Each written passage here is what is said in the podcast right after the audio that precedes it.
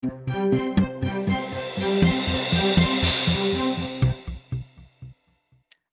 and welcome to the Healthcare Improvement Podcast, brought to you by Healthcare Improvement Scotland, an organisation that enables people to experience the best quality of health and social care. I'm Leona Armstrong. And I'm Stephen Ferguson. There's strong evidence that when patients are treated as partners in their care, then safety, patient satisfaction, and health outcomes improve, giving patients, their families, and the wider community opportunities to share their experiences and concerns, as well as their expectations and preferences, increases equity and a sense of trust. The overall vision for the World Health Organization's Global Patient Safety Action Plan is for a world in which no one is harmed in healthcare and every patient receives safe and respectful care every time, everywhere. Patient and family engagement is a key element in helping achieve this vision. A number of initiatives and programs of work within our own organisation are aimed at improving patient safety and at the heart of that work is our engagement with patients and their support networks. As users of the health and social care system, the perspectives of patients, families, and caregivers are invaluable in improving patient safety. To find out more about how the patient voice has contributed towards increased patient safety in health and social care settings, we'll be speaking with a number of professionals from our organisation, as well as Lisa McDowall, a senior charge nurse at the Jubilee Hospital in Grampian, and we'll also be joined by Gareth Bourhill, who lost his mum in the Vale of Leven C. difficile outbreak of 2007 to 2008 and is now a public partner with our Excellence in Care team. But first, we'll speak with Dr. Simon Watson. Simon is our organisation's medical director and director of safety. Over to you, Leona.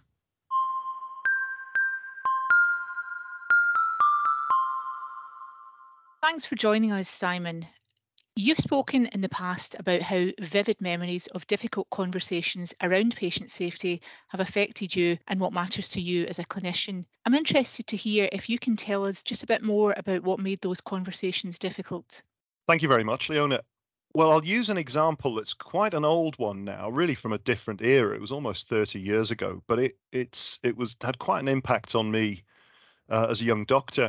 The situation was I was working in a, an acute hospital not long after I'd qualified. And I was very concerned because I was involved with the care of a patient who had a life threatening condition and needed a continuous infusion of medicine to stay alive. And if it was interrupted, even for a period of, of minutes, then potentially their life would be placed at risk. And I was aware that a particular risk was when they were leaving the emergency department and going to the ward. Because of a concern about losing equipment, there had been cases in which pumps were stopped, medicines were, infusions were disconnected so that a piece of equipment wouldn't leave an emergency department not come back. And I understood the issue. But this then happened for a patient who I was looking after, and I came to and realized they weren't getting this life saving medicine. I was really concerned. I raised it with the nurse who was looking after the patient, and it was a really busy day. And she got very upset because she thought I think I was making some general comment about her skills as a nurse, which I wasn't. It was about this individual patient and things basically escalated so that I was um, hauled into an office by the senior consultants and told that I shouldn't accuse people of bad practice, how upsetting me raising this had been, and I had to take it all back and go and apologize. And it's one of those conversations that stuck with me because I said, look, I didn't want to upset anybody. And of course, I'll go and say sorry if they're upset, but this is really serious. You can't have people in this situation. It puts lives at risk. And uh, it was made pretty clear to me that it wasn't my place to say things like that to a very senior doctor um, and that I'd better reconsider. And I basically said that I wouldn't and this should be taken seriously. And then I realized I had nowhere to go with this. Uh, and the conversation ended with that individual reminding me that they were in a senior position in terms of junior doctors training in the region, which was pretty, the threat was pretty clear. So nothing else happened. I did check and the patient got to the ward and they were okay despite that. Um, but I then spent the next four months agonizing over whether my career was over. And that wasn't helped by um, people coming to see me privately, more senior medical trainees and others, just to remind, they'd obviously heard about this and just to say, look, you know, you need to have a word with that guy because he could be responsible for your next job. It was horrendous. And it really brought it home to me in later life just how threatening it can be to speak up about issues of patient safety if they don't land right, if people feel threatened by them, and if suddenly this sort of silent implied power um, is used to undermine people who who have something to say. Now, as it turned out, nothing bad happened to my career. Um, I carried on, and with the perspective of almost 30 years later, I do realize that that was a different world. The institution is a very different institution now. And also, they were probably having a horrendous day and didn't set out to bully and intimidate a junior doctor. But it did remind me that raising these concerns, particularly for people who feel they don't have power and may be new to a system, is extremely difficult emotionally, requires quite a lot of courage and requires a degree of psychological safety. And it's incredibly easy to undermine that. And that's what happened to me. So, good news is, it's almost 30 years hence, the world has changed immeasurably. Uh, I don't think things like that would happen in that way, but the potential is still there for people who don't feel like they have a lot of power um, to find it extremely difficult to raise safety concerns. And this is something we should all be aware of. Really interesting story, uh, Simon. I'm glad, obviously, it did all work out in the end. But um, mm. yeah, it's definitely some some food for thought for all of us. So, thinking about where we are now with patient safety, what do you think has been the biggest shift in attitudes? Well, I think w- the biggest one of all is that whereas back then, even suggesting that something might not be safe was almost unhearable and apparently almost unsayable, uh, that's changed completely. It's not seen as uh, a threat or a weapon to say I'm not I'm concerned about the safety of the way we're doing things. Uh, it is seen as a positive thing and something that's about continuously improving. We do have a much more sophisticated view of safety. I think we realize we're in a complex business there's a lot that can go wrong in healthcare. Um, it requires a lot of effort to make sure that things go right. And the biggest difference is that acknowledgement that safety is not something that's a given, it's something that needs to be talked about, it needs to be discussed, and people's voices need to be heard so we can get it right. And also, um, we're much more sophisticated in terms of having structured ways of talking about safety, structured ways of testing out new ideas, a whole plethora of systems around clinical governance that give lots of opportunities for things to be picked up. And I suppose, in basic terms, it's moved from something that was definitely in the shadows and not to be spoken about to something that's out there in the light and people do discuss. And again, it doesn't mean it's perfect. And it certainly doesn't mean that there should be complacency. But over the course of my career, which is nearly 30 years long now, uh, there's really been a sea change in that that whole culture of this being something that people do talk about now. So there's more to do, but there's been massive progress since since the 1990s. That's good to hear. From your point of view, Simon, what difference does the inclusion of the patient voice make in helping to shape and deliver safe care? It's absolutely critical. It's as simple as that. We will never ever have a proper understanding of how best to provide care for those who need it unless we have the people receiving care being heard, being encouraged to speak and to tell us what we're doing. And that includes to tell us what we're doing well, which will probably be most of it, but also to tell us where we can change things. And healthcare systems are really complicated. There's no getting away from that. And to get a proper understanding, it rarely, if ever, comes from a single person or a single group's perspective. So there's validity to what the people who manage and have oversight of systems think. They all have insights into how systems work that others perhaps don't have the people who are delivering those care processes on the front line, the nurses, the doctors, the other clinicians, and others who are involved, they all have a really good understanding of how it works. But the missing bits of the jigsaw will come from those who've experienced care and those who've been relatives of those experiencing care. And without that, we simply don't have any way of getting a proper picture. And I think most would agree that morally, that last group is the one whose voice needs to be heard most of all. It's not to take the place away from others, but the people who are on the receiving end always should be given a special place and be listened to particularly carefully. And I think I've seen in in my career that targeted programs of improvement in safety always work better when there's a strong voice of those with lived experience right up the middle of it. So it's an essential as far as I'm concerned. And so, in terms of improvement, how important is it for the health and care system to place again, the voices and rights of people and communities at the heart of service improvements? Well, again, I think I think for all the reasons I've said before, it's it's it's absolutely essential. And it's not to take away anybody else's place, but these are these are really complicated decisions. We won't get all the perspectives we need to make the best decisions unless we've got the people who manage and have accountability for services, the people who deliver them, but particularly those who are going to be receiving the services able to tell us what needs to be done no single group will have a perfect perspective on it, but the sophisticated and right thing to do is to make sure that all of those voices are heard in the right way. And uh, I'm proud that I'm part of an organization that devotes a huge amount of time, effort, and expertise to making sure the voices of people and communities are heard, and in particular, the voices of those who tend to be less heard. Thanks for your time, Simon. It has been really interesting to hear your reflections on how far we've progressed with patient safety over the years. Over to you, Stephen. Thanks, Leona. We've heard how crucial the patient voice is when considering what improvements need to be made in health and social care settings. And that leads us nicely onto a national initiative called Excellence in Care. Now, Excellence in Care aims to ensure people have confidence that they will receive a consistent standard of high quality care no matter where they receive treatment in NHS Scotland. Commissioned by the Scottish Government in response to the Vale of Leven and Hospital inquiry's recommendations, Excellence in Care exists to improve and coordinate the way quality care services are delivered.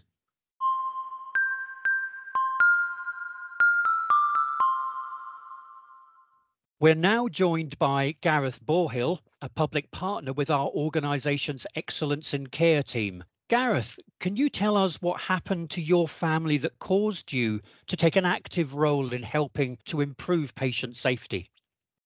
Yeah, afternoon, Stephen. The the reason I primarily got involved was uh, simply my mother was one of the patients who was impacted by and lost her life in the C. difficile outbreak in the Hospital between 2007 and 2008. With the initial criminal investigation, then a full public inquiry into the outbreak, I personally was obviously questioned and took part as a witness in those investigations. And I was very interested into what happened that caused such an impact, not just to my own family, but to, to all the other families impacted. At, at the publication of Lord Maclean's report, it would have been very easy for me just to walk away and leave the many organisations to then make the improvements recommended by Lord Maclean and continue with my own life going forward.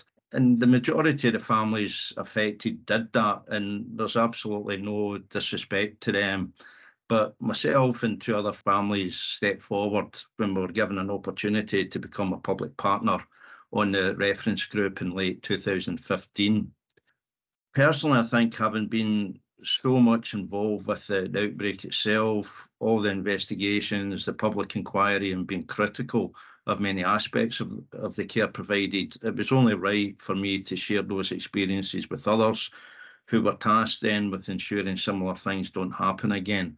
Also, for myself to give something positive back. It's easy uh, to criticise, but I think it's it's also more important that you try and help uh, out in the future and that's led you to be uh, a public partner within our Excellence in Care program. What does that yeah. role entail?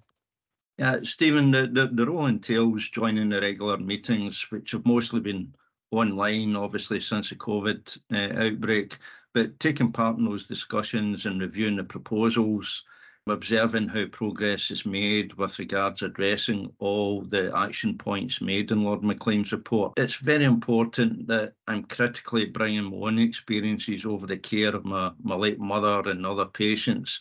And we, we now have valuable and positive work being carried out to all patients and their families in the future. And we, we follow, uh, really importantly, the terms of reference that the board has been given it's very, very much my own experiences as a family or a public member and not as a health professional that I believe are so important to be heard and considered by the, the other professionals on, on the board. And what's that experience been like for you?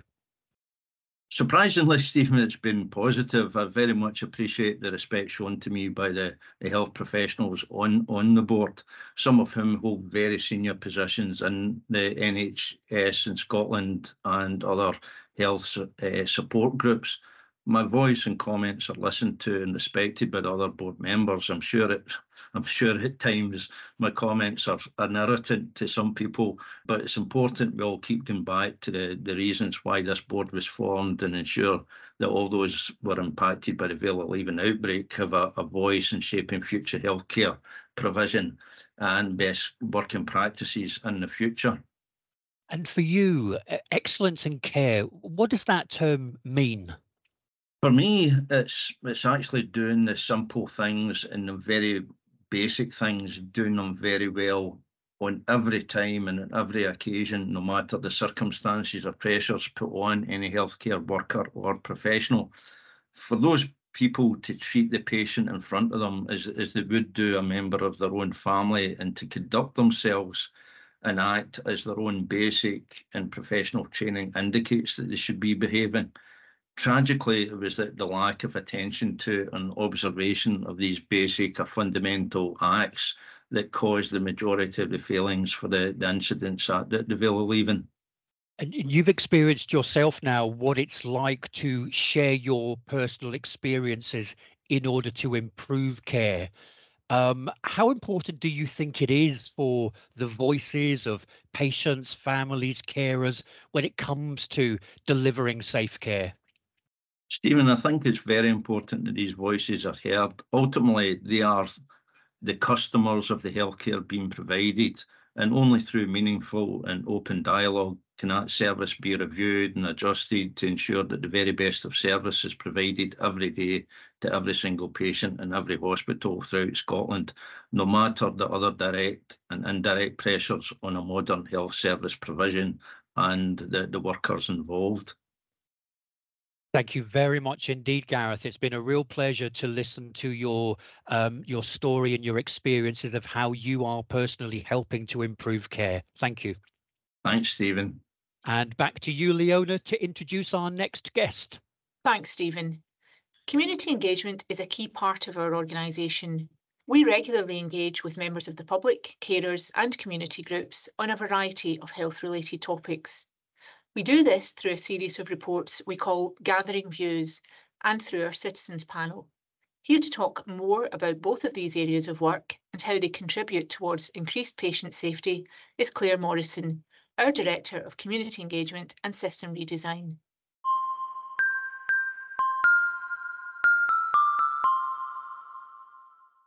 Thanks for joining us, Claire. If we could start by talking about the Gathering Views reports and the Citizens Panel, could you tell us a bit more about them and how they help make a difference? Hi, Leona, and first of all, thank you so much for inviting me to be part of the podcast today. It's great to be able to talk about some of our work. So, um, both the Citizens Panel and Gathering Views are about hearing the voices of people and their views on health and care within the purpose really of informing policies and services and they take quite different approaches so the citizens panel is made up of around a thousand members of the public um, and we seek their views through regular surveys and that gives us that broad snapshot of public opinion the panel members come from right across the whole country and it's been set up so it reflects the demographics of the Scottish population, so matched in terms of things like age profile and deprivation. And then our gathering views work is a much deeper dive on a particular topic. So we will speak to a smaller sample of people than the citizens panel, but it's much more detailed. So we use things like focus groups and one to one interviews to understand people's views. And we involve a different group of people for each gathering views. So we'll look for perhaps particular lived or living experience on the topic we're seeking views on, or it might be about a specific medical condition or people who live in a particular area.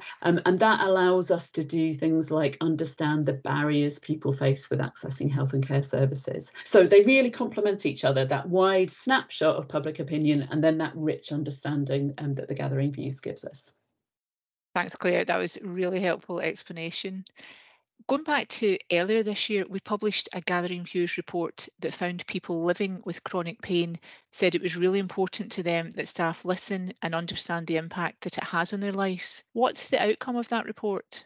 So we were asked to produce that report by Scottish Government to help inform their development of a framework for pain management service delivery. And you're absolutely right. We found that most participants felt there was a lack of understanding about how chronic pain impacted their day-to-day life. And that that was both um, in terms of health and care staff, but also more widely um, family and friends. And they really felt that if people had a better knowledge and awareness of the impact that pain was having on them, it might improve the services services that are provided. And so the report outlined um, seven recommendations for Scottish Government um, for them to consider in terms of that, that implementation plan that they're now developing. And and it was things like developing training for healthcare staff um, uh, for people who ha- and also for the individuals who have the pain um, too. It was about uh, provision of wider support for people um, that things like nutritional advice and exercise and alternative therapies. And it was about um, building effective feedback opportunities for people in pain services. So we really believe that hearing those voices of people who live with conditions is just a vital part of improving services. Um, and we we really much hope um, that because Scottish Government asked us to gather those views, that they will then take that forward within that framework for pain management. Excellent. You mentioned that the report highlighted the importance of patient feedback. So, just how important is the patient voice when it comes to improving services? Oh, it's so important. So I think all of us who work in health and care services, we, we think we know what it's like to receive a service, but none of us actually know what it's like for that individual person in front of us. And, and even though most of us may have used health and care services at some time, every individual person's experience um, it, it's individual. So we need to learn from everybody, and every piece of feedback is vital. So one of the things that we in Healthcare Improvement Scotland talk about regularly is, is you can't design a service or you can't improve a service without involving the people who use the service. Um, and engagement involves lots of different activities to seek people's views, and, and feedback is part of that. So, what people have told us is they want a range of different feedback opportunities, they want clear processes for fi- providing feedback, they want the ability to use different tools such as digital routes as well as paper and phone. Um, it's about making it easy and accessible for everyone to provide feedback, but it's not just providing feedback, it's also what what we then do with it. So we have to understand and have clear processes for considering the feedback and to close the loop as well. So if someone's taken the time to give us some feedback, we need to tell them what's happened as a result of that as well. So yeah, feedback is absolutely vital. So Claire, looking um, at statistics in a recent citizens panel report 72% of survey respondents said they would take up the offer of the covid-19 vaccine in the future how does having that feedback from members of the public help shape our future vaccination programmes?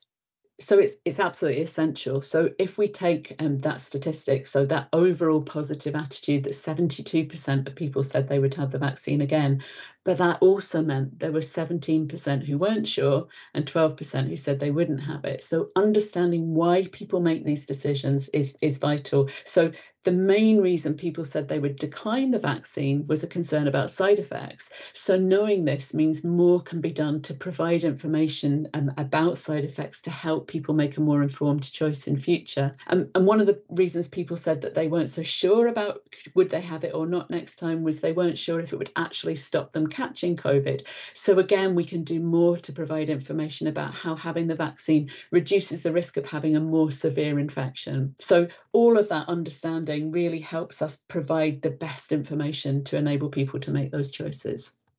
That's really good to know, Claire. Clearly, people and communities need to be involved in the planning and development of care services and the decisions that impact how these services are run. So, by engaging patients in these conversations, how does that improve the safety of services?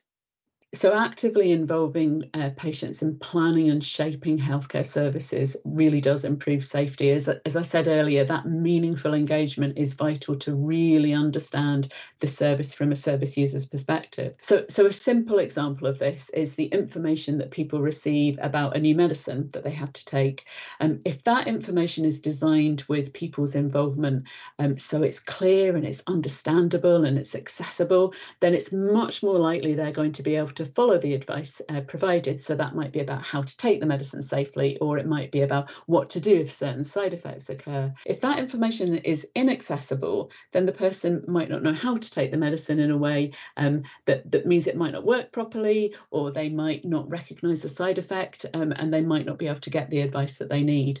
Um, another example is about accessing um, services. So someone who has dementia, who, who also has some sight loss, could experience real difficulties in, in interpreting what they're seeing, um, and that could increase their risk of falls. So ensuring services have taken that into account in terms of how people move around a room can again really improve safety. So by engaging with people, we can really learn how to make surfaces safer and ultimately to improve people's care.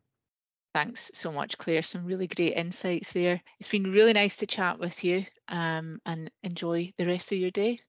It's back to you, Stephen.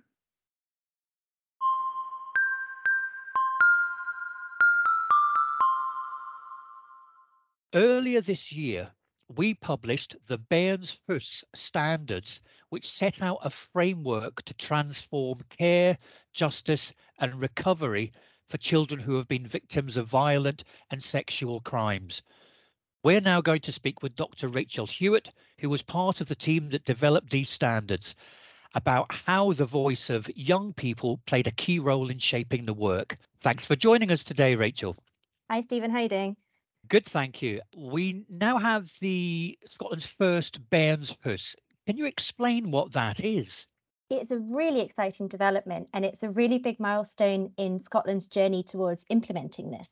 Bairns' Hoose comes from the word child house. So in Iceland and in Sweden and Scandinavia, it's known as Barnahus. And what it is, it's a safe place where young people can go to have interviews, to have medical examinations, and to have their evidence pre recorded for court. So, what it does is it means that children don't have to go to lots of different places and experience that disconnect and that trauma from having a response to something that's that's already happened to them that's that's really traumatic and uh, one of the key components of developing the Bairns' Hoose standards was including the voice of children and young people and identifying what matters to them. How crucial was it to have that engagement? The idea about Bairns' Hoose is it's about putting children's rights in recovery first, and children have a right to participate and be involved in things that, that are important to them. One of the organisations who was working on the Bairns' Hoose that's just open is Children First, and they describe young people's experience differently to how professionals might see it. So when a young person goes to a police officer, they think they've done something wrong. If they go to a social worker, they think the parents have done something wrong. And if they go to a doctor or nurse, they think there's something wrong with them. And looking at it from that children's perspective means that you can design a system that really puts children's rights, needs at the centre. And you need to hear that voice and you need to understand what it's like for children to experience that, to design a service that, that is right for them. It's interesting. So, so, so how did you do it? How did you engage with children during the development process? One of the things that we did was to go to organisations where children know them and they trust them. And that's a really big part of this is having that relationship building. So we work with six organisations across Scotland that have this expertise. Each of those organisations nominated a person who we called a link worker, and their job was to be the go between between the young people and, and us. And some young people were saying, We've created our safe space, we've created our group, we want to have that that space with just us other young people were happy to to come along and to to hear from the co-chairs and from other people. And what it was, it's about designing something that young people work for them. And it was about going at their pace, doing it in the way that they want. Sometimes they met in the evening, sometimes they built models, sometimes they did drawings. And the link workers brought that back to us, and then we translated that back to the professionals. Every meeting opened with the link workers describing what was important to young people before we even started the discussion. That's interesting. And and and now that the first Bairns' Hoose has opened, what are your thoughts on the role that the young people have played in shaping the care that others will receive now as as well as in the future? I think one of the things that we've done is to develop standards that are children's standards. So we created a set of flashcards that we worked with our designers. And the designers went out to the groups of young people, they, showed them the drawing, they developed it together. The flashcards are on a, a little plastic ring, and that allows them to fiddle with it, to play with it, to talk to the support worker that's with them and give them that time and that space to do it. There's a, a lighthouse in London, which is the first Ben's Bairns' Hoose or Child's House in, in England and they have this timer and when young people first go to it they get shown a video and that video at the start says when you're ready we're ready. And i think that is the key part of the standards. It's when you're ready we're ready. And the last standard is a diagram of a heart with a hand in it and it says i'm a part of it. And i think that's the key message to take away here. It's it's all about being a part of it. And and and lastly then just on on a personal level what did you learn about how to engage meaningfully with children and young people I think children and young people do things very differently to us. And I think we had to redesign everything around the needs of young people. We couldn't expect young people to come along to our to our big adult meetings, sit in conference rooms, meet during the day when a lot of them are at college or at school. And I think we had to think really differently. We had to be really innovatively, and we had to look at it from the point of view of young people. If I was a young person, would I want to go to this meeting? What is it that shows that I'm being listened to. One of the things that young people told us categorically was don't promise things that you can't deliver. How do you know you're going to do this? What is the assurance that you're going to give us? And I think having that real honesty and that real ability to think outside the box and be creative and be meet them where they are, I think is the key thing that we learned from doing this. Uh, it's fascinating. It's really, really interesting, and and it's great to see that the Bairns' Hoose is there, and there will be other ones established uh, across the country uh, in the fullness of time. Thank you so much for sharing with us um, your experiences of putting patients, uh, children, and young people at the heart of the care they receive. Thank you. Thank you so much.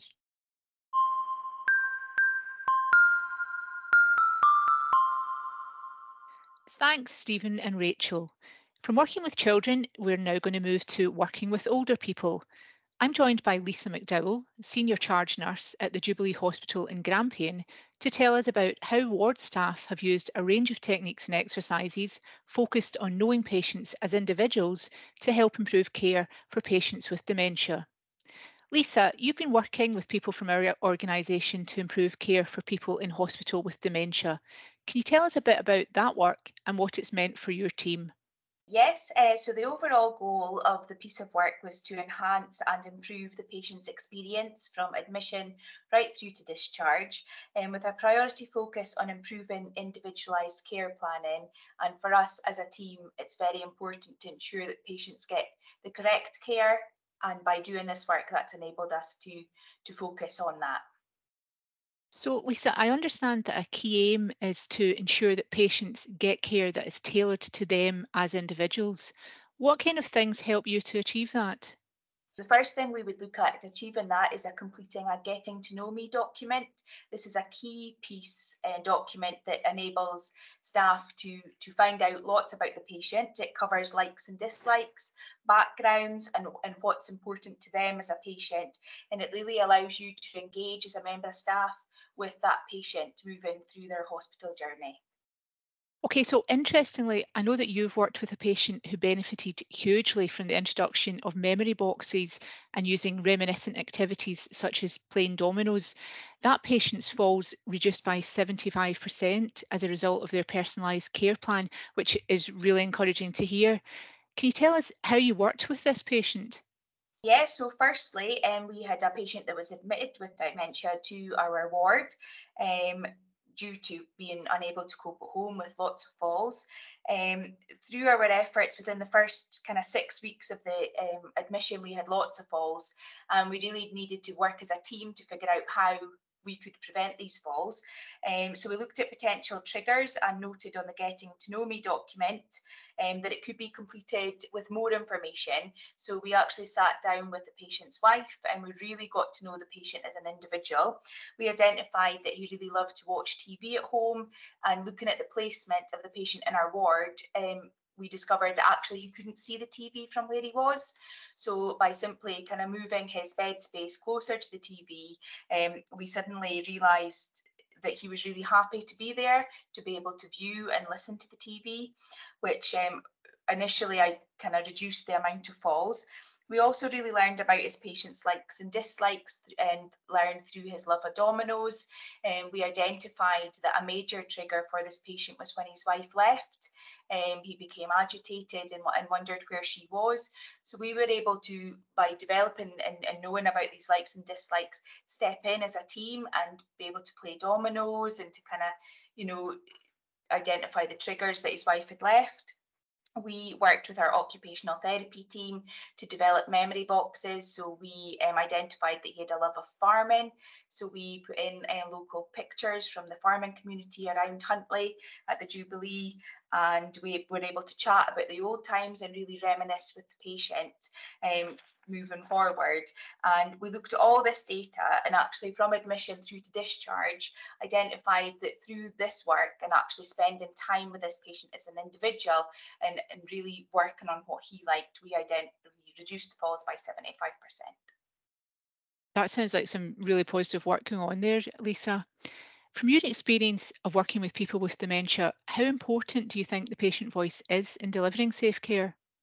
uh, it's the most important factor for a team because you really need to identify and, and work on who they are as an individual. It allows you to identify triggers, it allows you to really get to know your patient, to sit and spend time with them. And by doing these things, it really, there is a reduction in falls. So it's really about just getting to know your patient, completing the documentation, doing your individualized care planning, and then moving forward, there's just a clear reduction in, in falls. Thanks so much for joining us, Lisa. No problem. Thank you.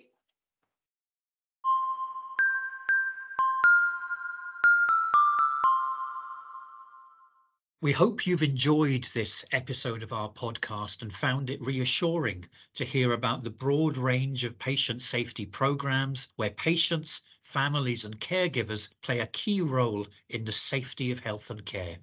If you want to know more about the wide range of work our organisation is doing to help improve patient safety, then you can take a look at our latest corporate strategy.